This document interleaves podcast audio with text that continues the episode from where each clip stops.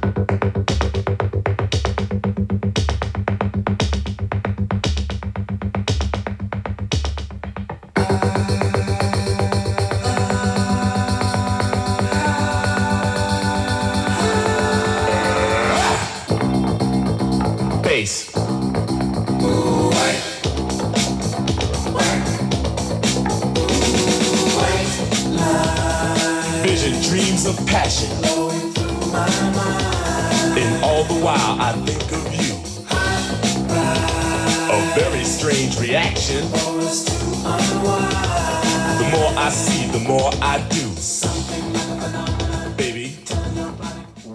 Welcome to the Best Picture cast, where normally we deep dive a different Best Picture winner each week with the goal to establish a ranking for the entire list. Tonight, we will be doing something a little different as we are continuing a series of episodes where we invite previous Best Picture cast co hosts on to talk about their top 10 favorite movies.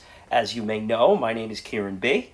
And we have a very special guest to come on today to talk about his top 10 movies of all time. And he is Chris G. Chris G. Welcome. Thanks for having me. I'm excited. Uh, I've been waiting quite a while to do this, so uh, I'm, I'm definitely pumped. Yes, this has been hanging over uh, some of our heads for quite a while here. Some of, the, some of the guys got out of the way early, and the, the rest of us have had to sit and stew a bit. I needed the time to to reconcile this list because it's it was a really it was traumatic. It was a traumatic experience for me, for sure. That's right. And uh, we like to always have someone on board for the ride, too. And uh, we have another frequent flyer around here. He is Artie B. Artie, welcome to the mix. Thanks again for inviting me to this. This is very exciting. Very interested to hear Chris G's list. You know, he's from a different generation. He likes You son of a bitch. He likes- let, let me tell you something. he likes the weirder movies. I do. I think you. I think you guys are going to be a bit surprised. I, I, I definitely went in some unexpected directions. I think. Yeah, cool. Wouldn't it be funny if he just started rattling off Best Picture winners and he like he didn't know No, the no, rule? you didn't follow the rules. There were rules. Like Silence of the Lambs. yes, and he's uh, already here is segueing me nicely. As we do have some rules for this list here. This is a this this top ten list here. It's not we're not putting out what we think are the ten greatest movies of all time, or or trying to put together like an AFI top ten or anything. It's a personal favorite list. The ten favorite movies. You can define it however you want. It's it's your list. Make it your own. There were a couple rules, as Artie was alluding to there. No Best Picture winners. You know, this is a podcast where we specifically cover Best Picture winners. We talk enough about those. There's lengthy episodes on all the ones we've covered. There's lengthy episodes to come on the ones we haven't. So they are not in the mix here. I know. I'm sure you wanted to add gentlemen's agreement. Uh, Oh yeah, yeah, absolutely. uh, uh, Broadway Melody was like Yes, the top of the list. not Um, eligible today. Unfortunately, couldn't keep it. Uh, had to discard that one. You probably started your list originally with How Green Was My Valley. Oh yes, one of my favorites of all time. Yeah, it's wonderful. Oh, we're gonna do the green how green's my valley bashing already. Right? Okay. Um, we can only select one movie per director. So if once you once you've used a director, that's it. You know you can't have can't have six Finchers on there. I know, although I'm I mean, sure I, you probably if I were tempted could, to. I would have. He probably he probably found a loophole. yeah. Well, yeah. That, listen to Grant Z's episode, and you'll hear all about those loopholes. But yeah, so Chris, so this this is going to be your episode, man. We get to get the listener gets a feel for uh, who you are as a movie fan. I mean, they've heard your voice before many times before, going all the way back to the third episode, Rain Man, which we recorded uh, right here Yeah. in the Chris G's Studios. Yeah, well, that was a that was a great one. I love that movie, and uh, not on my list. Not wouldn't have been on my list, but I, I did. I do enjoy that movie. Yes, yeah, good one for sure. And now we are going to talk about, before we get things started here and kick off uh, with number 10, talk about what we're drinking here today. And we'll start uh, with the man who is about to unleash the list. Chris, what did you bring along for your list? I have a very local brewery here that I, I if you're not from, I think even Long Island, you wouldn't know them. Uh, Destination Unknown Hazy Escape IPA. Shawshank is not on the list, but it would be a great beer if if we were talking about Shawshank today. What's Yes. the ABV on that? Uh, it's uh, you know five point five. It's it's not an Artie B beer. It's uh, more of a, a Chris G beer. You know, it was double the ABV. Artie B is right up his alley. Then we're into my light beer category. exactly. And that's the Destination Unknown Brewing Company. You may know that as Dubco. Dubco. Yeah, Right. Dubco. That's in Bayshore, Bayshore? New York. I Yeah, think so. Good, Yeah. good spot. Good, we actually have little a buddy that works for them, Johnny K. Oh, yeah. We'll go to Artie B next. Artie, what'd you have here? Keeping it going with the BPC tradition of Montauk Brewery. we got the Wave Chaser IPA, 6.4%. Wave Chaser's probably been on this pod more than any other, even Montauk beer, right? Yeah, yeah. It's got to be up there at the top of the list. Out of all the Montauk's, I th- would think they're probably maybe the most. If they didn't discontinue the session, it probably would have been the session, but the, it's definitely the Wave Chaser. the session was on a lot. I'll tell you, the color is it's my favorite Montauk color. It's it's a purple, purple can. can. It, the purple can's where it's at for me. Yeah. I see that purple can, I go right for it every time. I like the session can too, the green one. That, that was a good one. I don't like the new. What's the the one that's like br- it's like mustard. The mustard color, yeah, I don't that's like the- that the one. haze, The yeah. beer is good. I just don't like the. well, can. there's only so many colors. Well, And the, and the Easy Rider uh, can, I love the color and don't love the beer. Ah, so there that's you the go. the reverse. I thought it was Easy Rider too, and I was gonna buy it today, Mm-hmm. and because I'm like, I'm just sitting here, I'm not even really doing anything on this episode, and I went to buy it, and it's the the Easy Riser. Oh, oh. I know. Wow. It's one of those like, does the Monopoly man have Yeah. uh, monocle things? It's, yeah. yeah, he does not have a monocle. No, it's the Why do we Mandela all think effect. that? I don't know. It's, It's the Planters peanut guy. That is there a T in Flintstones? You know? I don't believe you. Uh, yeah, we'll have to have statistician Joey R. go- let us know which Montauk brands have been drank the most here. I'm sure he's got some sort of chart for that somewhere. Once he hears this, he's gonna go back to episode He, one. he did let he did let me down this week. Uh, I asked him for the, everybody else's top ten list. and didn't have it. He did not have it. Wow. I was very disappointed with it. Yeah, he was the very He was first. probably disappointed in himself. I wasn't mad. I was disappointed. You know, there's a difference. he was the very first top 10 episode. So he might have just got his out of the way and was like phew i'm done with this. Move on from there. And Chris, as I know you and I have shared many an IPA over the over the years, and you're a an IPA and craft beer enthusiast, I brought along a New England style IPA from the Cigar City Brewing Company down in Tampa, Florida, and it is the Fancy Papers New England IPA, six point five percent ABV. So we're going with the Fancy Papers. chris we're gonna get into things here but just a, a little bit about you and your your resume here at bpc i said before rain man was your very first episode or episode three and guess how many movie episodes you've been on forget about the rankings forget about the previews just how many movies you've covered for best picture cast Seven?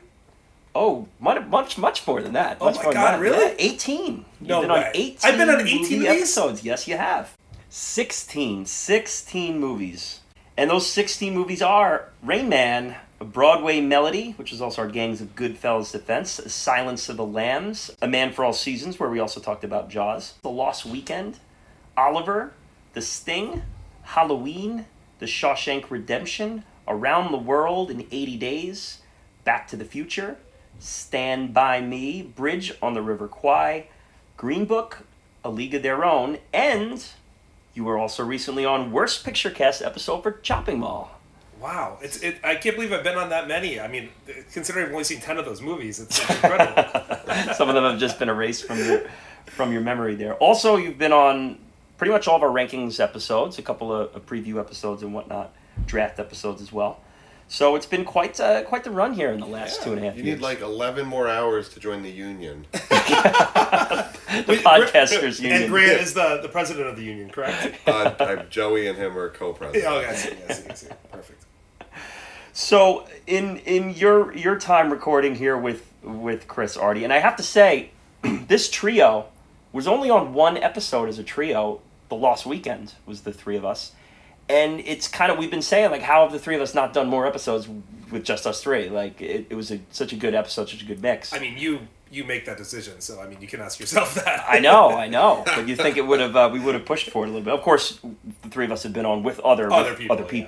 You, Um, you got to get us on some stuff coming up soon. I think we got to do one. We got to find one for the three of us. You got to get somebody who's who's prepared, and uh, so you can't just have Artie and I. You know, We're both, you can't have two wild cards at the same time. You know, you gotta. yeah, you're reaction guys. Yeah, yeah, we're exactly. We're the color color Right, right. commentators. You, you have to have somebody else.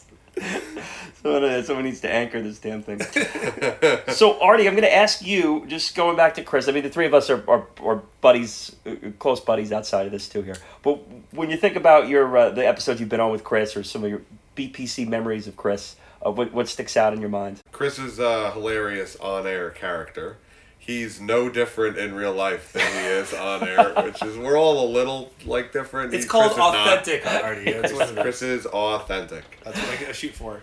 It's true. Like every one of us, like, we'll at least put on a little bit of a, a tinge of a voice, or we, we go get into character a little bit. Chris just press play, and he's just he's just himself. It's, yeah, he, he's like doing. He's like cleaning his kitchen while he's recording the episode. There's no difference. Some of some of the episodes Chris is on that, that stand out to you and from from the past. Rain Man, his first episode was great. Right off the bat, I was like, oh, he's gonna be a good host, um, Oh, thanks, or buddy. he's gonna be a good guest. We, uh, you're welcome. That'll be the end of the compliment right there. But we, we all have a history in film going back before this whole thing ever started. We had movie night where we Yeah. watched these movies. I don't remember any of the movie nights, but I'm told they happened. Well, you don't also don't remember any of the episodes, so it's perfect. yeah, Yeah, I'm yeah. told they happened. Yeah, I think I, I think I told this story on the Rain Man episode. Is um, being Chris, where we had one night at his house where we were just in the uh, we just kind of slunk off to like a side room while the, the party was going on, and we just started sipping tequila and just chatting movies, and we went through all the Best Picture winners each year. Wow, I remember that. And we were there till like five in the morning, just talking movies, going through it. Like we were in my I had a garage that I converted into a big giant movie room and we opened the door and the sun was blasting us in the face. We were like, "Oh no, no, this is horrible! This is horrible!" You know, by the end of it, we got to like the 30s where Chris and uh, you know Chris hadn't heard of any of the movies. I barely had, had heard of them. That we're like, I don't, we don't know what we're talking about. it, it was like it was as if we were Siskel and Ebert talking about these movies we had never even heard of. This one doesn't sound good. Oh, it was good. That was a fun night. I wish I had that recorded. Oh, please! I'm glad it's not. Yeah. Uh, I'm sure we sound like morons. yeah, and you know, uh, Chris, you and I, we go we go way back, man. We go way back, and I think like the first night we met was just at the bar. It was an open mic night. We're just sitting. There. I think you had just move to town. Yeah. and there was someone on on stage, you know, performing on the open mic, and and I, I think what you know there was you know we were we were ranking on a lot of people up there at that, but the one that I remember is there was someone up there playing the Radiohead song "The Bends," and I think you turned to me and you're like, "God, this is a this is a great song." I'm like, "Oh, I love this song. Yeah. This is an awesome song." Yeah. He goes, This is a terrible version. I'm like, that is horrible. And then we were just best friends ever yeah. since. It's- yeah, it was like the stepbrothers moment. Did we Yeah. just become best friends? I think I met you very shortly after Yes, that at. Yep. trivia night, like Sure. within Yeah. a week or two of Yeah, you guys meeting. yeah, yeah. yeah. Yep. So uh, yeah, we've had we've had quite the run here, and if I just look back at some of the some of the episodes that you've been on that, that just stand out to me. Of course, I always look at the Shawshank episode. It's one of my favorites that we've done. Uh, the Back to the Future episode was a lot of fun with you. You nitpicking, uh, d- doing the nitpick section with Back to the Future, and Joey just getting angrier and Oh, angrier. He was smoke was coming out of his ears. Like it, it was great.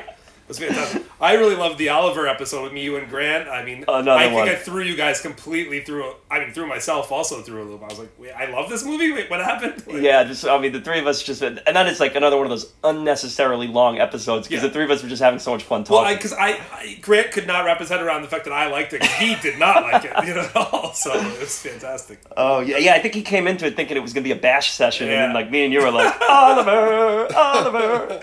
oh god.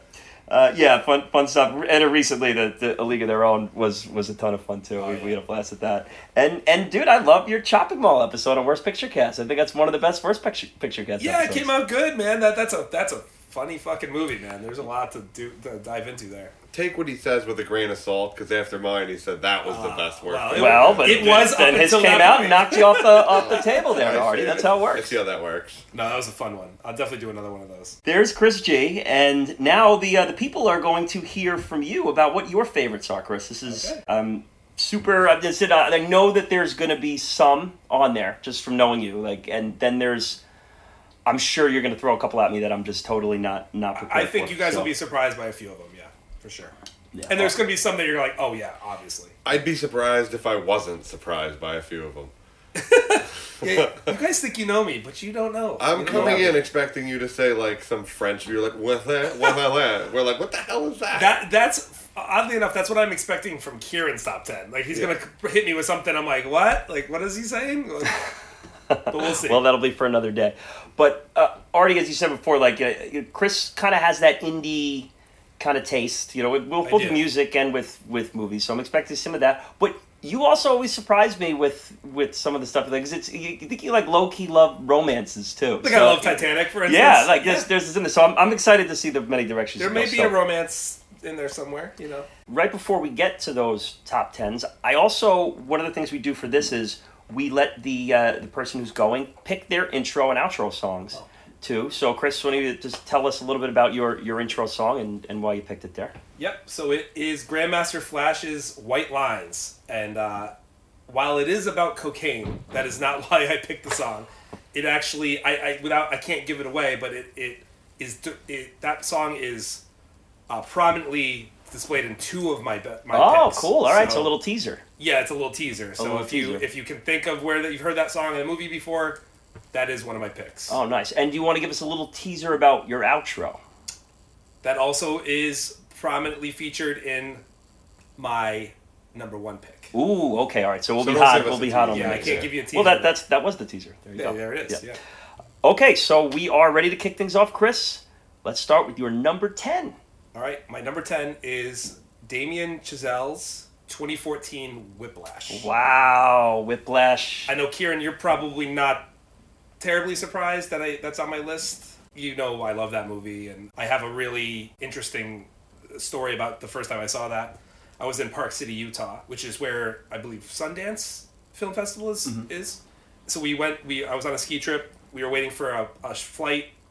A big group of us. We have hours to spare. Let's go see a movie, and we end up at this this tiny little indie theater, and none of us knew any of the movies on the on the marquee, and I had like read something about Whiplash, and I was like, I've heard that one's good, and nobody knew anything about it. I didn't know anything about it, and it was probably the most intense like movie theater experience I've ever had. Like I, I mean, the term ed, sitting on the edge of your seat apply. Like I mean, I was sweat. I, I had like ass sweat. like I was, I was in peril watching this movie. You know, it, it's so intense. Miles Teller, J.K. Simmons, uh, Paul Reiser is also in it. Uh, just if you haven't seen it, it's a it's a must watch. Not, I wouldn't say it's an easy watch uh, by any stretch, but it's a, a, a beautifully well made movie, beautifully acted, and uh, very intense. Yeah, it was definitely one I was expecting to hear today. If there's a surprise, it's that it was number 10. I thought maybe it would be up there a little higher on the list, but there's just so many Yeah. great movies that I love, and, and, and ones I have uh, a longer history with, which yeah, the, the contemporary nature of it, it hurts a little bit there. 2014? 2014. Yeah, 2014. Uh, but it is the most intense movie ex- uh, theater experience I've ever had. I mean, everybody in the we left, and the group of us were all like, "Jesus Christ! Like, what Yeah. was that?" You know, um, it was, it's an amazing movie. Have And you ever seen it already? Whiplash is a great movie, and I am also surprised it's not higher on your list. Yeah. I thought that'd be up there. this is one and and Chri- Chris is is uh, just in, in my movie relation with Chris. Chris is, is the one who stays on me most. Like, you gotta see this. You gotta see this. and and this one, you were like, I- I- you skipped the you gotta see this, and you were like, You're I'm see- forcing you to yeah, watch this. seeing Like, yeah, so I. I watched it in this room for the first time on the uh, the Chris G uh, little home movie theater. Yeah. I love those was intense away. movie theater experiences. Yeah, I mean the, the entire th- the, the the air was thick. Like let's just put it that way. Everybody Mm. in the theater was was having a, an experience. You could tell. you know, awesome. so. Uh, Incredible J.K. Simmons performance I too. mean, Yeah. I mean, he still he still frightens me. Like you know, like even though he seems like a nice fellow, like that he scares the shit out of you in that movie. You know, uh, unbelievable. Just Yeah, as, as worthy as anyone's been for that supporting actor. absolutely. Oscar, I mean. I was. I know there's there's good movies in that year, but uh, I really was pulling for that movie to win Best Picture. You know, um, Yeah. so great one. Very cool, very cool. I think we talked a little bit more about that on our Birdman episode, which Yes. was the best picture winner that year. Yeah, which which great great movie also and well deserving and all that stuff. Okay, that was number ten. Let's move on to number nine, Chris. all right, number nine.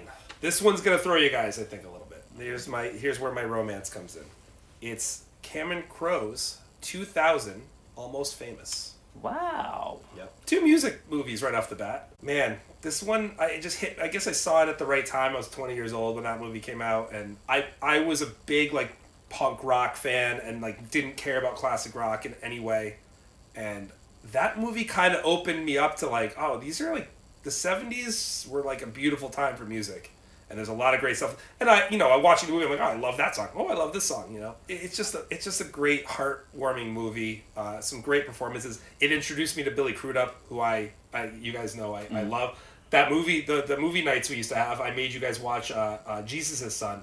He was also in Jack Mission Black. Impossible 3. Oh, there you go. And Wow, he, he, had a, he played in a couple roles in the, The in movie, nights. Yeah, yeah, there you go. Um, and he, he's just a, he's a brilliant actor. Um, I, I love him to death, and uh, this is where I, I, I discovered him. Frances McDormand. I mean, the list goes on and on. Uh, Kate, Kate Hudson, Hudson. Philip Seymour Hoffman, Anna, Anna Paquin. Your girl, uh, uh, Fairuza Balk, is that her name? Mm-hmm. Who scares From, uh, scares the shit out of me, but you from love her. Waterboy. Yeah. Yeah. um, yeah, Jason Lee from uh, the uh, uh, you know him from My name is Earl. you- yeah, my name is Earl, or and- all the, any of the Kevin Smith Yeah. movies. He's in a bunch of those. So, uh, just it's just a great movie. It's it, it, heartwarming and uh, it's a great love story. I fell in love with uh, uh, Kate Hudson in that movie. So Yeah.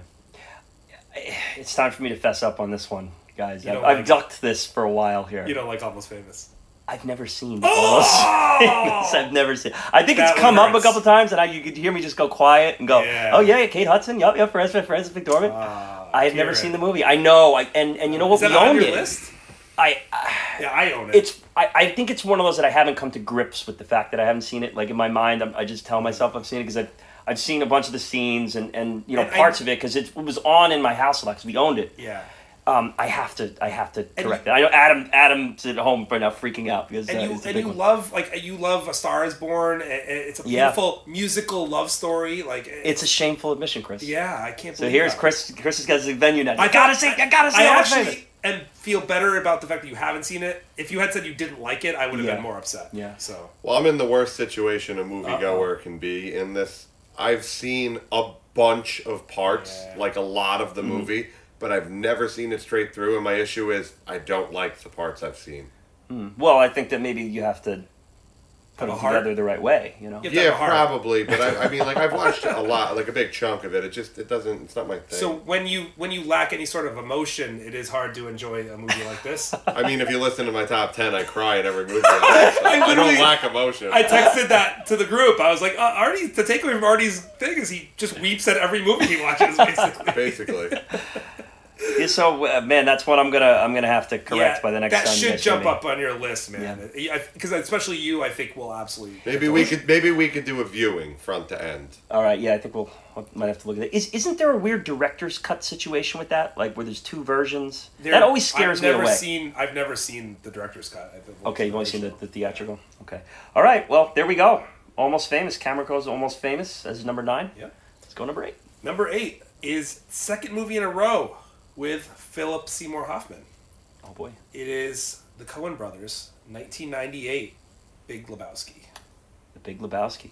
which I think is it may be on other people's lists. I don't I don't remember now. This one like absolutely shaped me as a human being. Uh, Coen Brothers, man, and, and they're I and I know there's plenty of they have plenty of good movies that that you could pick from, but this one their comedy sensibility just hits hits me in the right spot. It, it, it, tickles me like it's subtle. It's you know I love step movies like Step Brothers and and you know Anchorman, all that stuff. It's all great, but this the Coen Brothers, the way they do it is so subtle and like just little like throwaway lines that are like hysterical. It, it, it's it's definitely more. I would consider that more highbrow comedy as opposed to like a Step Brothers, which is would be considered, I guess, low, lowbrow.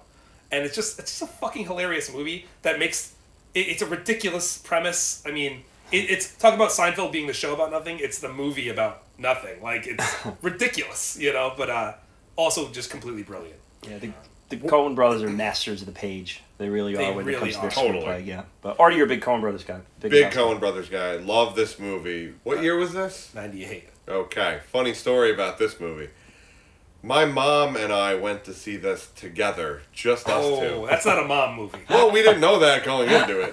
yeah. She uh, she took me, and I was in eighth grade, depending on what. It might have been seventh if it came out Yeah. later in the year, earlier in the year, and Julianne Moore's flying around naked, Yeah. and Tara Reid's like, I'll suck your cock want for me a to thousand suck your dollars. cock for a thousand dollars?" I'm like, "Okay, I'm gonna, I'm gonna move a seat over, ma."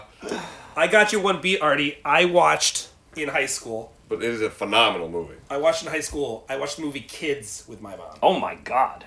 The whole thing Oh yeah. that should have stopped at some point. That's yeah. Uh, that, there's was- a there's a there's a, a I stop button. I think she there. thought it was important to watch like an together. educational deal. Yeah, I think it was because it was like during the AIDS. You know, the AIDS was a big deal, and you know that's prominently featured in that movie. It was the most uncomfortable I've ever been. Like it, was not an appropriate. Yeah. That is an It wasn't appropriate for a fifteen or sixteen year old to watch. Period. But especially with her mother, it was just Yeah, not cool. That is an extremely traumatic experience. It was. It, it was one of many.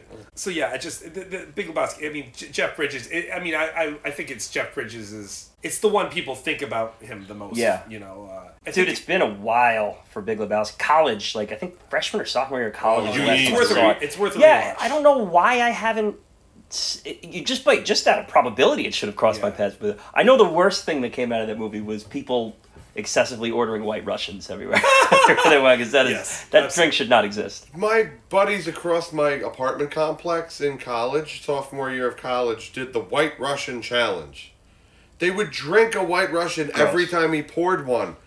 There's like that's drinking like a gallon of milk. Yeah, you're gonna throw up just on the milk alone. Oh, I- at I- that. Yeah, Yeah. It's you're, what? Why is that? A, why Does- is that a thing? Does Joey R hate this movie just for that reason? there's, there's prominent White Russians. It, it very well could be. It Very, I, I do think he's a Big Lebowski guy. But I mean, the, just the, the list of people in this movie are, are uh, Jeff Bridges, John Goodman, Buscemi. Steve Buscemi, John Turturro, Phil Seymour Hoffman. Uh, uh, you know, who, who else did you say? Uh, uh, Tara Reid and uh, uh, Julianne Moore. Julianne Moore. I mean, there's just so many awesome people in this, and and I think for a lot of these actors, this is one of the movies that you remember them for. So uh, it's just great. It shaped shaped my comedic sensibilities for sure. John Turturro is such an under the radar, excellent actor. Yeah. I, I really like him in every single thing he's in. him and Steve Buscemi were really like the '90s actors that like they just were and everything good, you know. Like, Yeah. they they couldn't go wrong. So Yeah, great stuff. All right, so that was your number Eight. eight. Okay, it is time for number seven, all right, number seven. and that was your Coen Brothers selection too. That was my Coen brothers. selection. we have a big we have a big uh, name off the list. now. Yeah, I mean, I, I, I would say Cameron Crowe is also a decently big name, but not you know not I, the, we haven't gotten to the big ones yet, but that's probably the biggest one so far. So we could rule out Jerry Maguire, and then we're pretty good. Oh yeah, we could definitely rule. I mean, I like that movie. All right, this one you probably won't be surprised by. It's uh, Edgar Wright's 2004's Shaun of the Dead. Yes, you love that one. I do love this one. I, I- again, another one that really just like hit. Again, I consider this like highbrow comedy, kind of like more subtle humor, and uh, it's you know British humor too. But it's not. I'm not. I, I don't. I don't particularly love like. um the full Monty. Yeah. Well, who, uh, no. Well, the Monty full is what how you filled in that blank. British. No, he's close. Though. Uh, uh, it's just so Monty, random. you mean. Monty Python is what you're talking about. No, I was thinking the full Monty. Oh. He didn't even say Monty. It was just, Even- I thought he was gonna say a British humor movie. Like he wasn't into British Well, humor. okay. Who did a Holy Grail though? Uh, uh, Monty Python. it's British humor, but it's not like I, I'm not necessarily into uh, Monty Python kind of stuff. This, this isn't that. It's just subtly f- hilarious pop culture humor. They're making fun of a genre that like was, I guess, was getting to be big at the time, uh, and just done in hilarious fashion. The slow zombies. Y- yeah. They're like really slow. Um, this brings me to my opening song because this is the first movie it's prominently featured in. As Simon Pegg and Nick Frost are leaving the pub, wasted. They're singing white lines, do do do do do do do, and then the zombie in the background go, oh, do do do do do do. I'm just yeah, exactly. It's fucking hilarious even now. Um, just fucking brilliant. Yeah, a, a- a recent watch of one that you've were pushing on me for a while. Like you haven't seen it. I, fi- I finally did it. A lot of fun. Yeah, uh, about a year ago. Oh, okay. Yeah, about Yeah, a year yeah. ago, or within the last year, Yeah. I'd say. A lot of fun. Um, I love movies in bars too. That's so, like it's a it's a great little movie So- ambiance thing. Kieran and I have a, we worked at a place that's kind of similar to the Winchester in, in a weird way, and I can to- like I it kind of happened. Hurricane Sandy, I remember. Everybody lost power. It was really bad here on Long Island, and where did we go? Just huddle up in the bar. The bar has the power. Let's go charge our phones. You know, this is Yeah. home base. You know, like I remember once being at the bar you guys are mentioning, and there was a major snowstorm outside, like at like nine thirty. So everyone who was there had to make a decision, like, am I staying or am I leaving? and it was open mic night, and a ton of people stayed, and I was just like, all right, I guess I'm just walking to Kieran's and sleeping there tonight. Yeah. I'm not driving No, it's, home. it's it's home base and and funny story in my hometown, we actually have a Winchester cafe. Oh, really? Yeah, a bar in Oh, called that's the cool. Winchester. Yep. Uh, not a place I would ever go, but uh, it's a thing. Um, so it's just uh, it's a, it's a it's a hilarious movie. It, it, it came out a, in my early twenties and hit every every comedic spot for me. So. Is the Winchester in your town near the Dirt Mall? From the no, shopping that was mall not in my town. A That different was- town. Oh, you okay. like Yeah. you like the, the dirt mall? Yes. Shout out to the shopping And mall. Grant actually went to, to college in that In that town, town, so yeah. he, he was familiar. Yeah. Yeah, it, it's uh, dude, the movie's really funny. Um, a, a, just a total rewarding watch if you're just looking for something light. To, Yeah. to- I love the concept of like them being too oblivion to realize that there's like a zombie epidemic Yeah. going. He, they he, just think everyone's wasted. Yeah. he walks to a convenience store, slips in somebody's blood, doesn't matter. yeah, they're just out to lunch. Oh, he's hu- hung over, right? And then I, I, I, one scene I will mention. I, I don't love rehashing all the scenes, but I, I, I will in this case. They finally figure out, oh, there's shit. There's zombies in our backyard, and what are we gonna use? I love it. They find the record, the record collection, and then instead of just throw, I don't know why you throw a record at a zombie, but instead of just throwing them, they, they have to go through. Oh, which ones can we throw? Oh, get rid of that one. Oh no, kid, kid, not Prince. No, this one. You know, you Batman Returns soundtrack. throw Throw it. just fucking brilliant, like great really stuff. good, really funny. Okay, that was number seven. Seven. Seven. Okay, so we're gonna go over your number six, and we're gonna take a little um a little segue break here. So let's finish off the back five. This one is going to throw you, I think. Cool. And uh, this one I put on the list to preface it, um, because it's I think it's something that, a movie that nobody talks about, and maybe a lot of people haven't seen, and I think they should. I think you guys should. It's a great movie. It's it's my Danny Boyle pick, and Okay. that's going to be really shock you because it's not the one you think it is. Hmm. It is Danny Boyle's 2015 Steve Jobs. Wow. Yeah. I know that's odd.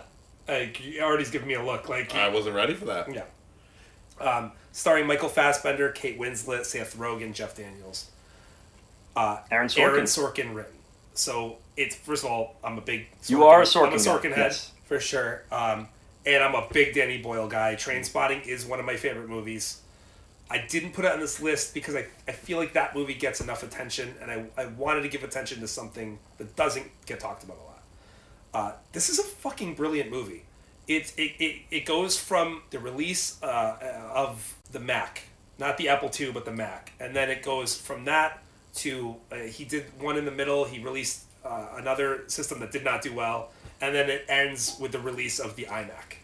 And it goes. It, it, it talks about his the tumultuous. Uh, he he was kicked out of Apple. He was voted out of Apple, and then returns. And you know, obviously, we know what happens after that. But Michael Fassbender gives a brilliant, if not un- inaccurate, portrayal. But it, it doesn't even matter that it's his- inaccurate. Right. Well, yeah. It, it's about the performance, and it's it's absolutely brilliant. And it's the whole movie is two actors in a room, which uh, I've said many times. I, it's my favorite kind of movie. Just two actors cooking in a room, and that's what this is. And it's something everybody should see. I think it's brilliant. Yeah, and, and it falls into that that character study conversation we had in our Lawrence Arabia episode already. We just we just came out with, where yeah, let's let's get away from the the the facts around the real man a little bit and tell a story about someone who's ahead of a company like that and what the toll that takes on family, the toll that takes on on self image and and and all that and and you know the cost of being that type of character. It's dude, it's a good movie. It's a real good movie. I've only seen it once, and you know I'm a big Danny Boyle guy too, It's and I've seen a lot of his. I've that might be one of his, his only ones that I've seen that I haven't seen more than once. It's extremely rewatchable. I, I've wa- rewatched it many, many times. Kate Winslet gives a She's great, great. performance. Um, Seth Rogen, it's one of his great serious roles. He plays Wozniak. yeah, Um, Jeff Daniels in that one too. Jeff Daniels, yes, he, he was he plays the head of Apple, like this uh, the board. Yeah, yeah. Uh, just fantastic. It, it's you know it goes into like can a hyper successful person also be a good person or are they just you know do you have to lack scruples? Um, you know, do are visionary can visionaries be decent people and, and you know you can decide for yourself. But uh, Yeah. it's it's a what and, or what did what does being a visionary do to you and your family and Yeah. your relationships? You know. Uh, Very cool. I was totally expecting to see Danny Boyle on this list. I was not expecting to see Steve Jobs. Yeah, that was that you did you did throw it. like I said, there. it was. I wanted to give time to a movie that doesn't get a lot of attention, and uh, I, I think it's it's if you like a movie like Social Network, this, this is it's definitely like a cousin of Social Network Yeah. to me. Uh, also Aaron Sorkin, so Artie, Steve Jobs. I this is a great choice. This is a great movie. You've seen it? Yes, I've seen it several times. To your point of it being rewatchable, because I'll catch it in the middle and I'll just keep it on. you can catch it at any of the because it, it really is a, a, a three act uh, movie. Like uh, there's three distinct acts, and you can catch them in any one of those. And like you said, there's a lot of scenes where it's just two people. Even the scene where Jobs is talking to the crowd and Seth Rogen gets up, he's like, "Can you at least Ugh. thank the people who worked on the Apple II?" And he's like, nah, "I Nope. can't do that." Yeah. Like, it, it, and Kate Winslet obviously is Great. brilliant. yeah, it's brilliant and It, everything. it, it's I, and I don't care. It's not about it being inaccurate or accurate. It's a movie. Totally. Yeah. and I think it's I think it does did suffer from there being another Steve Jobs You had the. Ashton Kutcher one, right? and I think that one's I, I've never seen it, but I've heard it's not. I think I think that think one coming suffers. out helped Steve Jobs. 'Cause it's- in comparison, it's so bad. The old So- Dante's Peak volcano syndrome. Well, uh, also uh, Capote. Yeah, but there those was, are both bad. there, was, there was two Capote movies. One Yeah. was good with Philip Seymour Yeah. Hoffman. Uh, but I think that's the same thing. It suffered from like the other movie, you know. Deep, deep impact and Armageddon. yeah, there you go. Yeah, there, bunch one, of 'em. you know, one kind of takes the the, the, yeah. The brunt of it. luster off the other ones. Okay, so that was your number six. Before we get to your top five, in the, uh, the little midway point here, I'm going to ask you what movies might have been eligible uh, had we not had the best picture, the best picture rule. So, so best picture winners that would have contended to be on your list here. All right, uh, I, I have a few. Silence of the Lambs is, is I mean that's like one of my favorite movies of all time. I've, I've said that in the cast before, so that one would have been on the list. Um, Deer Hunter Mm. uh, is also one of my top movies. Uh, don't know where that would have fallen, but it probably would have made the list. An upcoming best picture cast episode coming in And there. a first watch for me. Oh, what a fucking movie! Oof, you're gonna love it. Um, and then No Country for Old Men, of course, uh, uh, the Coen movie. Uh, so I had to pick something else, but that one's absolutely brilliant. So those Yeah. those would definitely probably have made my list. Before we move on to number five, out of the directors you've mentioned, did any of them have a, a runner up that could have been in the mix that wasn't the top dog? Well, I mean, Danny Boyle has more than a few that I that I could have put on there. Trainspotting. Mm-hmm. That's the one I thought you'd, you'd have on this one. I yeah. thought you'd have and again, I explained like, kind of why I didn't do that. But no, he doesn't. Have, I mean, I, I don't think I would have put Slumdog on that list. Uh, but other than that, not not No Country would be the Coen brothers. It's a, a double. No country would have yeah. been. Yeah, exactly. That's that was Yeah. that would have been my pick there. So All right. So as as we bring up the next five, if there's a direct, you can just kind of say what the runners up would have been there too. As, Yes, as we get absolutely. into it. Okay. So let's uh, let's not waste any more time. Let's head to number five. This is Chris G's top five. all right, uh, this one could have easily been in the top three, but I put it where I put it, and uh, that's where it stays.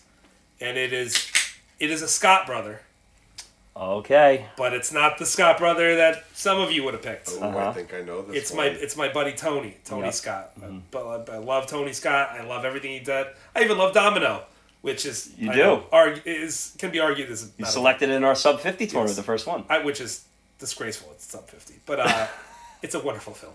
Uh, so Tony Scott, it's his ninety three True Romance, Yeah. True romance. and I um, I snuck one in on you because written by Mister Quentin Tarantino, who is Yeah. going to appear on my list later. So I got I got I got two Quentins in here a little bit. Uh. This is one that I would have like DraftKings gone all in on that it would be on your list, and I would have, and I would have even gone top five. Yeah, I, I, I was so confident that it would be on It's got to be on my list. you have some wonderful artwork uh, above your head. Yes. We will share it on Twitter. Yeah, that's uh, when Yeah, your definitely. episode comes out. You made Yeah. paint, you painted it. Do, do art on uh, skateboard. Yeah, I. I, I do a little painting on skateboards, and uh, I did a, a, a true romance board. Uh, man, this this movie, I saw this movie. This is one of the, the movies I that made me understand that like movies could be cool and dark and and like I, introduced me to indie movies in a lot of way ways. Christian Slater, Patricia Arquette, Dennis Hopper, Val Kilmer, Gary Oldman, Brad Pitt, Christopher Walken. I mean, the list goes on. It's, it's Val Kilmer. I said that. Val Oh, you did? Kilmer, Yeah, as Val. Kilmer, Kilmer is Elvis. Elvis. You don't even know who he is. it is. Him. Brad Pitt's one. I think is his first or one of his first movies. Made a lot of interesting choices with that character. The fact that Tarantino didn't make this movie is kind of shocking. You know, you Yeah. think think this would have been one he would. I, I don't think he had the juice to make Yeah, it. well, I think the old story was is that he had to he had to sell the. This might be a, a, Yes, a- no, a folklore, right. but he had to sell one of his two scripts Yes. in order to, To make the other. So he yeah. chose he chose to make Reservoir Dogs and have and this one have another director for. it. I think that's the the folklore. I kind of, I kind of think that. I mean, that would have Quentin Tarantino directing this would have been amazing. I'm sure. Yeah. But it's kind of cool that Tony Scott he kind of put his uh, his shine on it. You know, he has that he has that blockbuster kind of kind of shine that he does to things, and that, that is really cool style. And this this movie is su- all style, and uh, it's not subtle in any Nope. way. nope. Uh, buh, I have not seen this. wow, Artie. Jeez, Artie, I, that that's that's hard to hear. That's upsetting. This is a do you- Kieran. Do you think this is an Artie B movie? I, I, I do think so. You know, I, I, I don't know that. No, you are a Tony Scott guy too. You like a bunch of his movies, Man on Fire and I- Deja Vu. You love Deja Vu, like Oh, you. man, We've talked, uh, man, yeah, those are two unbelievable movies. uh, this is one of those situations we've talked about on the pod before where you know you're gonna love a movie, Yeah. so you just kind of keep it in your back pocket. You know, Yeah. Okay. rush Yeah. to watch is, it. Yeah, which is fair. So like I, I know I'm gonna love it. yeah, I watched that with you recently, Chris. I had seen it in college, but it'd been it forever. Yeah, you know, yeah. those college watches too are, are unreliable. And yeah, just to, like James Gandolfini, the, the oh, I didn't even powerful, mention James Gandolfini. yeah. dark scene. Um, and also has one of, I would say, one of the most memorable cinema moments in in probably in film history between Dennis Hopper and Hopper, Walken. and Christopher Yeah. Walken. Just an unbelievable scene. Hmm. Uh, it, it, it's incredible. It, has a few of those as well, by the way. Sounds like I need to see this. Yeah, you really Well, I do. mean, listen, the cast is through the roof alone. You know, it's, well, Hopper and Walken going at it sounds amazing. I mean, face to face, toe to toe, and and and really, the, the all the stakes, all the all. Artie loves stakes, and there's a lot of stakes in that in that movie in that scene. yeah. And so it, it's just it's just a wonderful movie, and, and if you haven't seen it, you definitely should. And uh, Artie, that's a must watch for you. this is something that I think a lot of people hold against movies, uh, particularly of this era.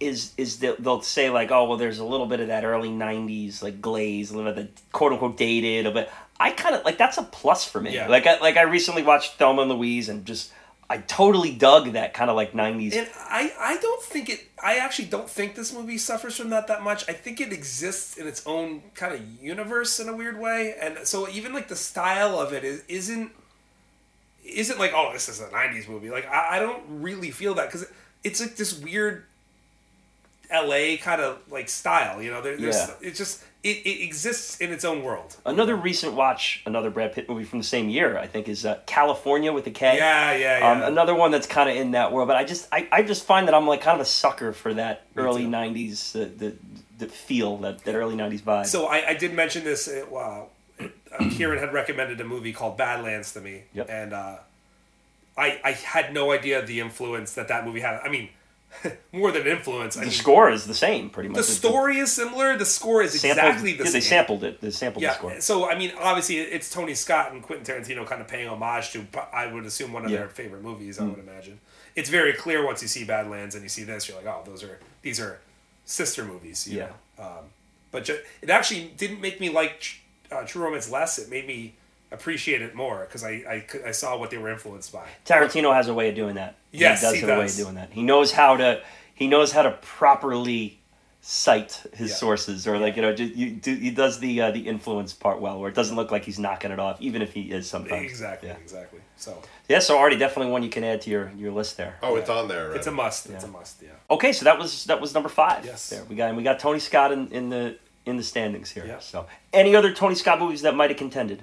Uh, I love uh, um, Man on Fire, like you said. Mm-hmm. Um, Unstoppable is a great one. Ton of great Cool. Love Love Unstoppable. That was Oh, his, his final flick. Yeah. Yeah. Uh, okay, number four. Number four. This is my Spike Lee joint. Ooh. And I, I'm going to say that there's a large number of Spike Lee movies that could have been on my list. Uh, so this was hard. But this is the one that, that, that I, gives me the feels, as Artie would say. It's 2002's 25th Hour. Wow. um, Ed Norton. Another Philip Seymour. I, I apparently I love Philip Seymour Hoffman movies because he's in like He's racking them up. He's racking up the stats um, here. Edward Norton, Philip Seymour Hoffman, Brian Cox, Barry Pepper, Rosario Dawson, and Anna Paquin. Uh, Man, this movie hit me hard. Uh, this is post 9-11, right after 2002. Yeah.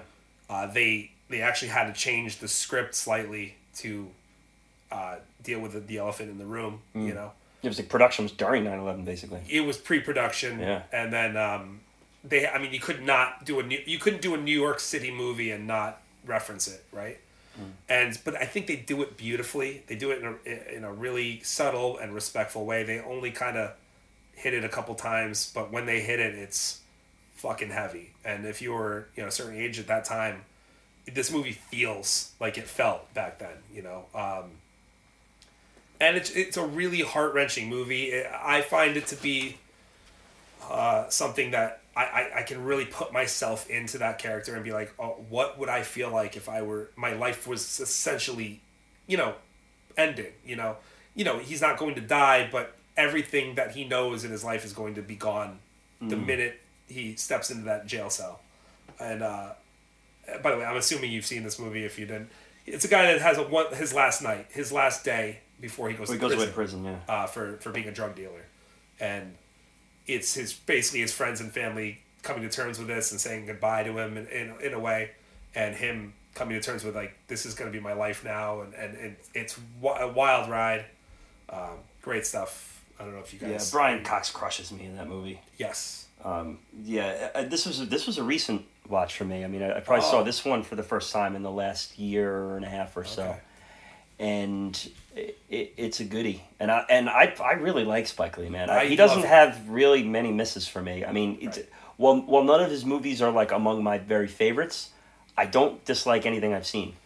And Twenty Fifth Hour is is a good one. Love me some Barry Pepper Yeah. too. Barry Pepper, man. I mean, he and he uh, talk about crushing you in a in a in a uh, a role and a scene specifically. I mean, brings you to tears a couple, you know, especially one time in particular. Um, I, I mean, I love He Got Game. I love Do the Right Thing. I mean, Yeah. uh, there's so many Spike Lee movies. Summer of Sam. Summer of Sam. I love. He knows how to make a New York movie too. He really does. it, yes, absolutely. I mean, I don't think anybody does it better. Inside Man. Oh, Inside God, Man. yeah. That's what I thought you were gonna say. I also I also do kind of love a, a Spike Lee movie that he doesn't write. Like I, I Inside, you're right. Or thank you for saying Ar- Inside Man. Inside Man and this I don't he I, he were based on on something else. Hmm. He didn't. Well, but this one was a book. I don't know what Inside Man was, but uh, he did not write those. And there, he's he kind of really rocks a movie where he, he's Yeah. not involved in the writing because his own politics. He can get a little the- too close to he the gets subject Into, he gets in his own sometimes, way often Yeah. even though I love what he does, uh, and, and this stuff he really doesn't. You know, the, the material is the material, and he just brings it to life. And, Yeah. and it's a wonderful movie. I have not seen 25th Hour. I'm adding it to my All right. list. He's getting another list ad. I'm gonna have ten Right. movies Yeah, I've seen. yeah. Well, Well, that's uh, um, that surprises me. giving I already thought- homework. It, Yeah. it- if you love Inside Man, I, I, I can't imagine you not loving Well, I, this movie. I like Spike Lee's a wonderful director. Yes. Like really, I even like Miracle at St. Anna, which is a very unknown seen that Spike. Lee movie. yeah, I've not seen that one It- either. That's I rented horror it. movie, right? Yeah, I rented it after. I think it came out after he got game. Have either of you seen the Five Bloods? The, his newer one. I haven't seen it either. I, I kind of haven't seen his newer stuff, regrettably. Um, I think he's he's a very important voice that we the, the most one of the most important voices in in uh, film that we've had in the last you know fifty years. I love Do the Right Thing. Yeah, yeah, unbelievable Classic. Yeah. All right, Chris. So that was your number four. It's time. We only got three left here. Number three, the bronze medal. My the big directors are coming up. Oh boy. This will be my Scorsese pick. Oh boy, Marty time. You know, obviously it's a tough choice. I mm-hmm. love so many of his movies, but this one is just man, it's the one I watch all the time. I still can watch it and I love it. It's uh 2013's Wolf of Wall Street. Ooh, I thought we were going back down the I thought you were gonna say Goodfellas Goodfellas. Nope. rabbit hole here. I thought we Again, doing it. The, the, okay, so like, kind of similar to the, the, some of the other movies. It, we've talked Goodfellas to death. I don't want to waste not waste time, but you know I don't want to give it more time. Yeah, yeah, yeah, sure. Uh, Wolf of Wall Street is is so performance driven, which I, I love, and he, and he, this is a, a thing where he just lets these actors kind of like just do do their thing. You know? Yeah. Uh, Leo and Jonah Hill together are just fucking magical. It's it's so much fun. It's so fucking funny. Like it has everything I love in a movie. Jon Bernthal, Kyle Chandler, Margot Robbie. Just there's so many awesome people in it. And Rob Reiner. Yeah, Rob, God, Rob Reiner is hilarious. It's it's just it's really great. I know Kieran, it's probably not one of your favorites. Not one of my favorite Martys. Yeah, no, yeah, yeah. no. I, I do. I like it as a comedy. I do like it as a comedy. I mean, I I look at it as as yeah, a comedy. yeah. me. So like, if I want to sit and laugh, I'll watch it. But Yeah. I, I just, you know, when we're talking like. Marty's made some great films, like you know. So we're ta- when you talk Martin Scorsese, to me, I'm going to pick the ones that I think are the best films, and I think that that movie is lacking in some areas as far as that goes. But I, it is a funny one, and Artie, you're gonna you're gonna do it to us again, aren't you? I've never seen oh, it. Yeah. come on, dude, this is Nope. crazy. Uh, I know. That is that one's a little hard to to you. I guess you must have just I've have seen avoided it. parts of it, but yeah, I, I, yeah, I'm not. I don't know. Yeah, I know I'm not gonna like it. yeah. I Well, could. that, I wouldn't go into it like that. I don't think that's. I, I, I, when I go into it, I'm, I'm gonna give it an open mind, of open viewing experience. But I just have a feeling that it's not my kind of It- it's- stylistic movie.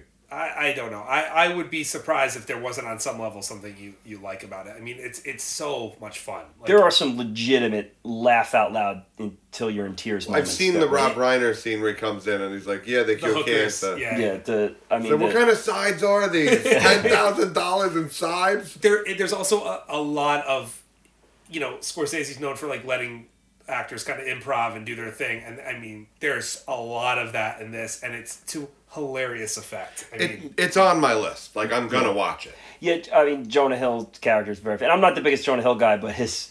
Ah. you, you can't watch this and not laugh. Uh, No. You just you can't with it. He's he he's gonna find one of those buttons on you and push it. And and you know what? You know you look at Leo's career, who's had a very kind of serious filmography. Is this his like?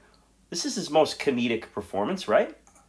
probably close. yeah. Is there anything I can't try to think if there's anything because he, he he's playing for comedy most of this movie. And and he's he's brilliant He at is it. funny, Like, yeah. He's absolutely Like- brilliant at it. I know he's in Don't Look Up, but he's kind of the straight man in Don't yeah, Look and- Up. I mean, let's. I don't really want to give that movie Yeah. time because I just I just You're don't not- like it. But You're not a big Jonah Hill guy.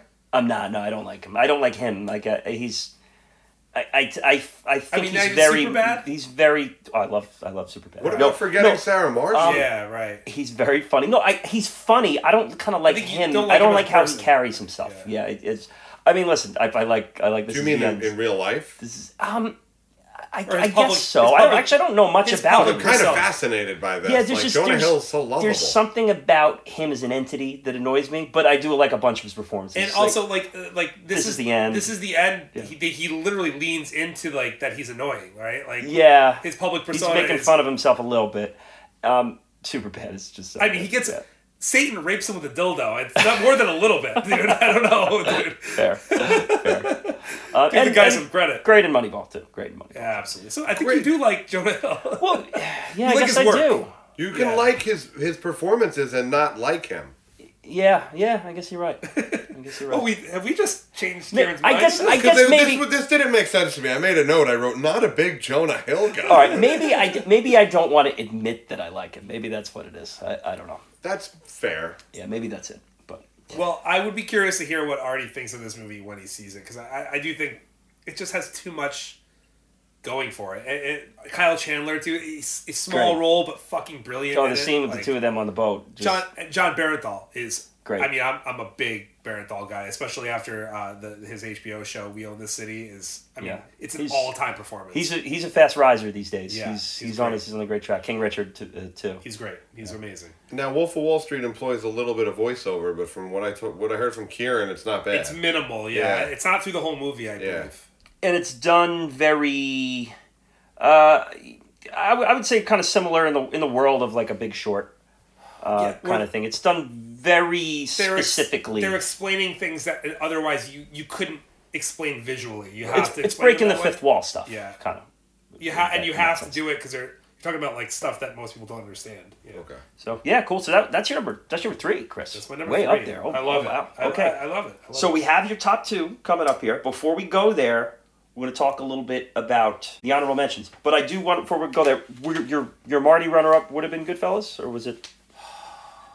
My Marty, oh, that's a tough one. Uh, probably Goodfellas. Uh, I I do love Color of Money. You know, I Oh, love yeah. that one. Uh, Are you an aviator guy? I do like the Aviator. Yeah, man. I don't know. That would be it. It's hard. Yeah, it's yeah. uh, it's it's hard. I love so many of his movies. Uh, Departed. Departed could be on there too. Yeah, mm-hmm. I mean, honestly, any of those movies I just mentioned, I could flip flop and just be like, yeah, that one works or that one works or Yeah. that one works. It's But it really- seemed like Wolf, you were pretty. I mean, it's your number three, so you were pretty. it, it's on it. right now today it's my favorite one. But I mean, I could Yeah. go to any of Yeah. them. I I fucking love Casino. I think Yeah, I think Casino takes a hit, and I don't under, really understand why. It's it's a brilliant movie. I Yeah. kind of liked Casino too. I I would argue that there's aspects of it I like better than than Goodfellas. You know, I would agree with that. fully Yeah. agree with that. so. All right, so let's talk runners up. The ones that, and you you had a particularly hard time narrowing this this list This down. this Like, was really this list was excruciating. I believe at one point you text me and Kieran and you're like, I have 22 extra movies. like, what do I do with this? you got like 24 hours in and the list started growing. You're like, oh god. I mean, God, and even the honorable mention list could be hundred movies. You know, easily. Um, obviously, Jaws. Every it's widely known that uh, in this world that Grant and I love that movie. It's our Yeah, so that's one. your cemented number Yeah. one. You didn't include it. did include it. Yeah. And there are also movies I think Artie made this point in his top ten that like there are certain some movies I've seen so many times that I'm almost like I'm, I'm kind of burnt out on. Like Pulp Fiction is a good example of that. Obviously, that was one of the most influential movies I've ever like to me I've ever seen. Mm-hmm. But like I've seen it so much now, it's like I don't I can't talk about that. Yeah, it's lost its again. it's lost its seat at the table. You become numb to it. Yeah, exactly. So there, there's those movies for sure. Uh, Shawshank was, was is clearly uh, one of my one of my favorite. Mm-hmm. Another one we covered. You were on that episode, Exactly. So we don't have to cover that one. Uh, Dog Day Afternoon. Absolutely love Mm. which that. you just saw for the first time, Artie. Yeah, and that's a really good movie. yeah, it's it's insane. It, it's it's amazing. It's it's my favorite Pacino. Like that. That's the Mm. Pacino that I love. I agree with you. Yeah. More than The Godfathers. I liked him in that. I like I like that you know that new that that high pitched New York kind of accent he Yeah. has in the in that era of his. Yeah. You know, before he comes down here, he's he's up here. You know, he does that thing. You know, I love it. Attica. Yeah, Attica. It's great. Um, Point Break barely missed the list. Really? I mean, it could have easily been my number nine or eight, but I just couldn't. I had there's other movies that I just needed to put on there. Color of Money, I mentioned. Yeah. Slapshot. Slapshot's It's one of another one. Yeah, you're favorites. always always waving that flag. Uh, there Will Be Blood is it's tough to deny. I mean, Mm. that could have made my list, but it's just it's a tough watch, and I, I just I don't know. I I, think that- that was on Grant's list, uh, I believe. yeah. Uh, as yes. well. Yeah. I had that pegged as your number one. wow. Is that right? I'm crossing it out right now. It, it it's tough just because it's a it's a it's just a really hard watch. It's not something I can. that- It's a, it's not something I I love it, Tough but I rewatch. can't. Yeah, it's like Requiem for a Dream. I love, but I can't watch it again, dude. Like it's just a tough watch. I have a much easier time rewatching There Will Be Blood than Requiem. Correct. Yeah, yeah, absolutely. And then just a couple more I want to mention. Uh, the and this goes to my '90s indie sensibilities, which uh, Kieran mentioned. I, I that's kind of my wheelhouse. Clerks really kind of changed my whole idea of like what a movie could be. I I think a lot of people like Yeah. like oh this this could be a thing like Yeah. where a guy just hangs out with his friends and makes a movie like that's you know it just it was the first time I had seen anything like that and it still holds up. It's fucking hilarious. I mean, it's definitely cemented in the '90s, but it's it's a great movie if you've never seen it. I gotta mention this one. Kieran Kieran loves this one as well. It's a it, it is this is very, a very a, a, a Tarantino ripoff is a rough word, but it's it's hard to say it's not. It's called, a movie called Things to Do in Denver. Yes. It's a really great movie. I, I Artie I don't know if you love Pulp Fiction and want like Pulp Fiction light. This is this is that movie. More Christopher Walken. Love Andy Garcia too, Yeah. dude. I've, I've everything I see him in. I've, more and more, I'm getting a, an appreciation for Andy Garcia. Yeah, it, it's a it's a wild movie. It, it, it also exists kind of in its own universe. They build Yep. a, a universe for itself. Yeah. it has its own language. Um, it's a gangster kind of movie. Uh, Christopher Walken plays a crippled mob boss. He's a paraplegic mob boss. uh, incredible, incredible Yeah. performance. Yeah, it's an, an over the top, wacky. it's a fantastic movie. So yeah, I mean, I could name a thousand more. I won't Yeah. bore everybody, but uh, just a lot of great movies out there, and had to narrow it down. And a few of those that you listed there, I, I had I had slated to be on there. Okay, I do believe it is time, my friend. We're going top two. Your silver and gold. All right. Let's start with number two. So my number two is uh, it's my Tarantino pick. It's 2009's *Inglourious Basterds*. I believe I think it was also this was also on Grant's list. it is this this is legitimately my favorite Tarantino movie. Like I didn't do it because I, I don't want to talk about Pulp Fiction or whatever. This I think this is a masterpiece. I I, I- I think it's Tarantino using all his powers, all his creativity, and coming up with something that no one else on earth could have done but him. Like I don't I don't think you could put this in any other director's hands. I just don't think anybody else could produce a movie like this. Yeah, that's a fair point. Um, and it gave us Christoph Waltz, who is a if if it's only this and uh, if it's only this and Django that we know him for or that we remember him for, that's those are great things to be remembered by, great movies to be remembered by. So we gave, it gave us Christoph Waltz and just Brad Pitt, another F- Michael Fassbender. It's my second Michael Fassbender performance, and he's brilliant in it. It's just it's just a wild movie. I, I- I think it's Tarantino at, at, at his best. Yeah. I think we have a new uh, a new name on the leaderboard of, of movies appearing in people's top tens. This one's come up. We've talked about this a few times here now. Uh, Artie, I'll kick it off with you because I know you're a great lover of this movie. I absolutely love this movie. I I have Django as my favorite, but like you I mean- said, this gave us Waltz, and Waltz's character in this is one of the best movie characters in cinema history. Absolutely. And talk about scene. I mean, there are multiple scenes in this movie that go down as some of the best scenes in movie in film history. It's one of the it it might it's such a good opening scene. It might be the best opening I scene I've ever argue. seen. Can't you argue. know, it's it's it's right up there. and I, I could have put Tar- I could have made a top ten list of just Tarantino movies. I mean, I he is one of my favorite directors. I love every single one of his movies. Uh, not the biggest fan of the Kill Bills, but I I'll, listen, they're still great. I just not my favorites. I think that's why Kieran put that rule in place. Yeah, You we want to we want to spread the spread the wealth a Yeah. little bit here.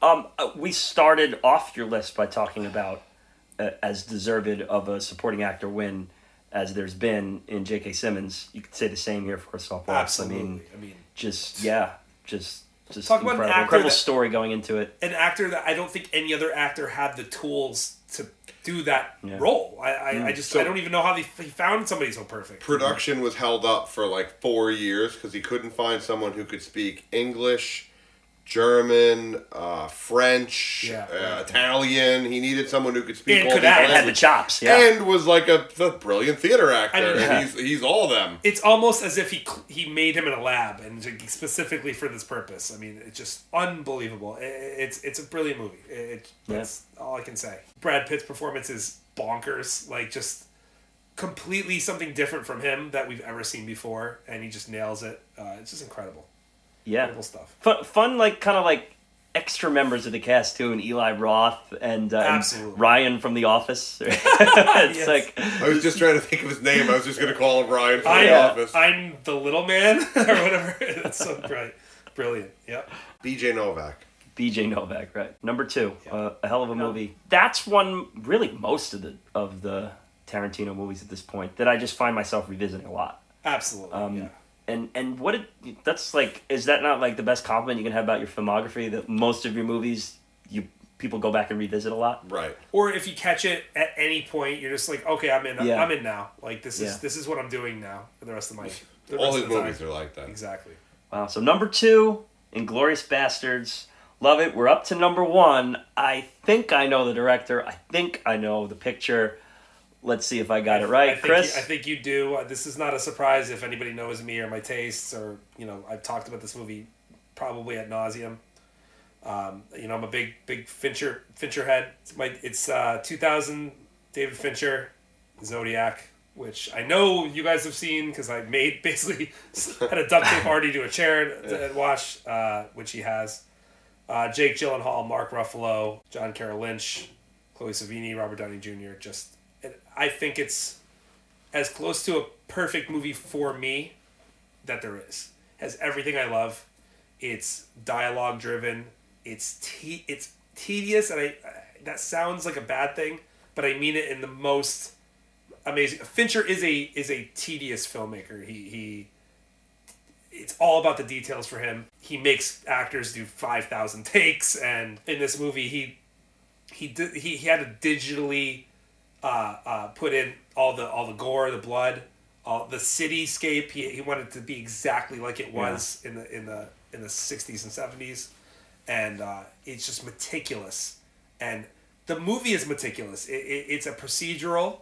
It's not. It, it's a serial killer movie, but it's not a serial killer movie. It's a procedural, and uh, it's just you feel just like the characters feel that that they're going through this investigation and it's slow and it's monotonous and it's driving some of them completely insane. And uh and, and all you want to know as as the audience is the same thing they want to know. Who is this guy? Who who is the zodiac? Yeah. who is this guy killing these people? Who is this guy sending these ciphers? And and it just and it doesn't it really it doesn't give you an answer because there is no answer clearly but it's also not afraid to kind of say hey you know we don't know but this is kind of who we think it is Yeah, man. You know, so like, if you think about this type of genre of movies, one of the thing that gets you through the movie a little bit, you know, whether it's like an Alex Cross movie or a, a, a Seven or Saw or something like that, you know, at the end you're gonna get some kind of payoff. there's a reveal And the unsettling thing about this, because a Zodiac killer is such a famous thing, and the most famous thing about him is Never he was caught. never caught. So you you're going through this with that with that familiarity with the genre that you're gonna get this payoff, but it, it, But it never in your subconscious you know, or your your your, your foreconscious, whatever it is, you know that you're not gonna get it, but you're still hoping for it. It's a really Yeah. cool tactic And- and- within a movie. And it, it, it, the greatest thing about any movie, and especially this one, is that it doesn't pander to the audience. It, it, it trusts that we, we're along for this ride. Very and- patient and- movie. Yes, it's patient. And, and a movie about a, a killer that was never caught has to be when it's Right. an investigative, uh, Yeah. an investigative nature too. anyway, Artie, This was a great recommendation. I love this movie. The music is alarmingly good. Absolutely. It really sets the vibe in the scenes that it's it's, it's prominent in, and also the scene with the the uh, three detectives and John Carroll Lynch. Oh my God, The it's- interrogation scene is an all time scene. one of the most brilliant episodes. Uh, uh, sorry, one of the most brilliant scenes in, in any movie ever, and it, it because you're in the moment. The the characters are think they think they know they think they got this guy, and you as an audience member are like, oh, it's got to be him, right? Like. Well, you know, I had those knives in my trunk, but you know that was because I, you know, there was blood, but it was because I killed a chicken the day before, and you know I was at the lake, the Lake Berryessa murder, famous murder uh, of Zodiacs. I was at Lake Berryessa that you know, but but I was skin diving, and you know, and you're just like, and then he has the Zodiac watch, right, with the, the Zodiac brand with with the insignia, and you're just like, well, this is clearly the guy, right? Except the evidence doesn't really support that it's the guy, you know. So it's just like this mind fuck of like, uh, Yeah. they they you are along. He brilliantly takes you along for the ride, like you are uh, in on the investigation, and you're being driven crazy along with everybody involved. I love how earlier in the movie, one of the witnesses says he kind of lumbers when he walks, and as he walks, John Carroll Lynch walks away from that scene through the He window. lumbers. They they show all three of the detectives looking at him, and he's like slightly limping. They're like, anyone else think that's the guy? It, it's it, it's oh, I, I would say probably the best my I think is the best Ruffalo performance uh, there is. He's absolutely brilliant and and calm. I there's a little scene where um, he he gets accused of, of something, writing one of the the, the zodiac letters, and uh, for publicity or whatever, and he's he's disgraced, and uh, Gyllenhaal's character calls him up, and the wife is giving him shit on the you know why are you how are you calling us right now this is happening, and Ruffalo kind of just saw in his robe, listening to some soft jazz, just saunters over to the phone, grabs it out of her hand very calmly, and just hangs it up, and it's like it's so subtle Yeah. but it's like just a just brilliant. Like it, it's, it's this movie is about the little things. So if you need if you need action and a lot of hitting you over the head with things, you will not like this movie. I mean, I don't think this movie's for everyone. Uh, Yeah.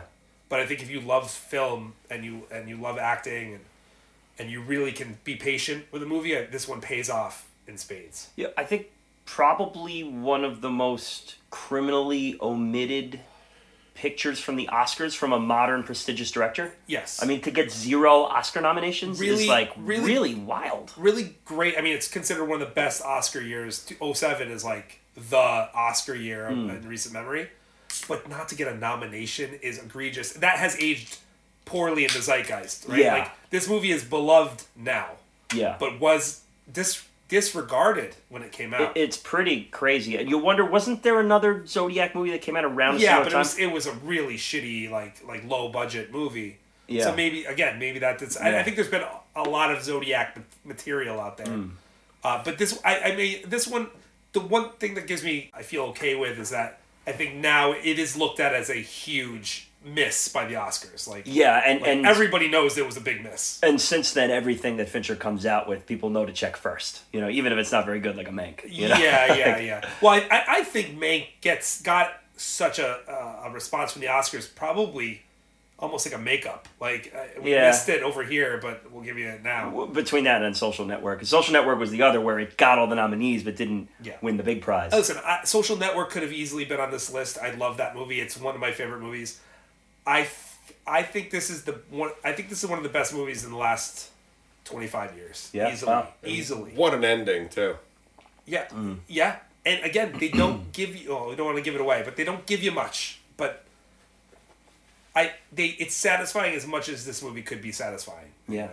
yeah. Um, and it is surprisingly rewatchable. Like at least for me, I can catch it at any moment. I'm like, oh, I'm in now. Like I, I'm stuck. You know. So uh, it, it's just I can't. This could be this could be my number one movie, regardless of Jaws. I mean, it, it is one of my top movies. I, I love it. I highly recommend it to anybody. So Yeah, very cool, very cool.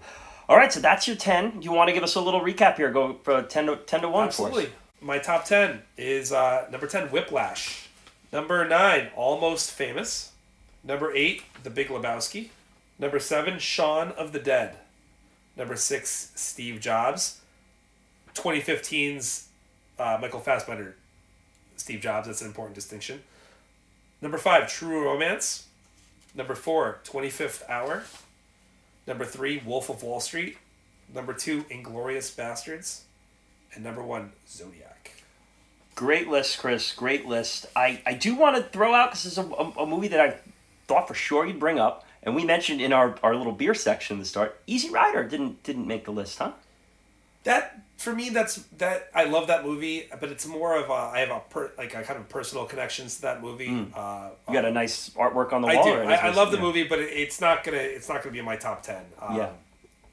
yeah, it's a great movie. Just it's uh, there's movies that are just far that that are a bigger part of my life than that. Yeah, cool. you know.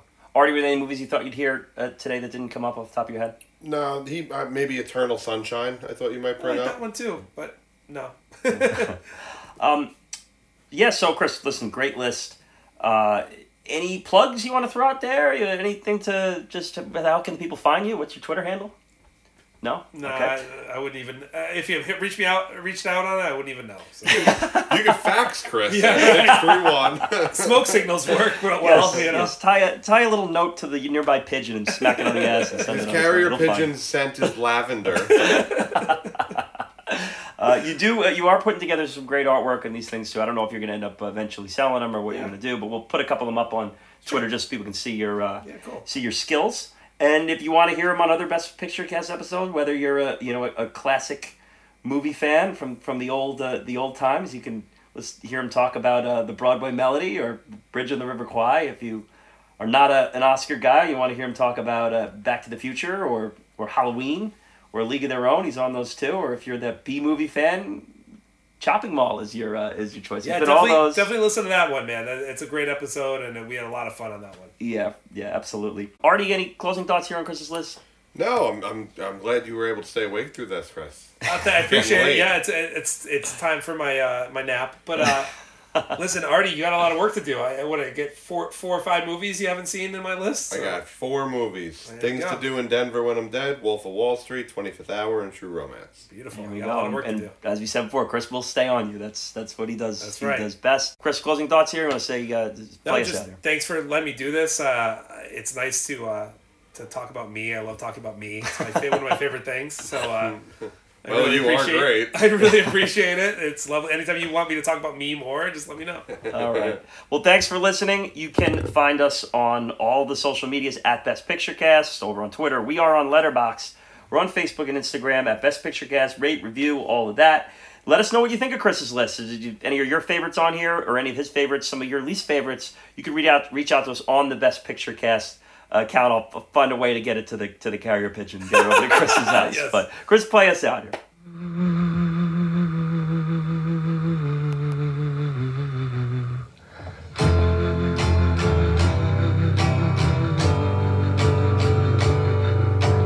Thrown like a star in my vast sleep, I opened my eyes to take a peek. To find that I was by the sea,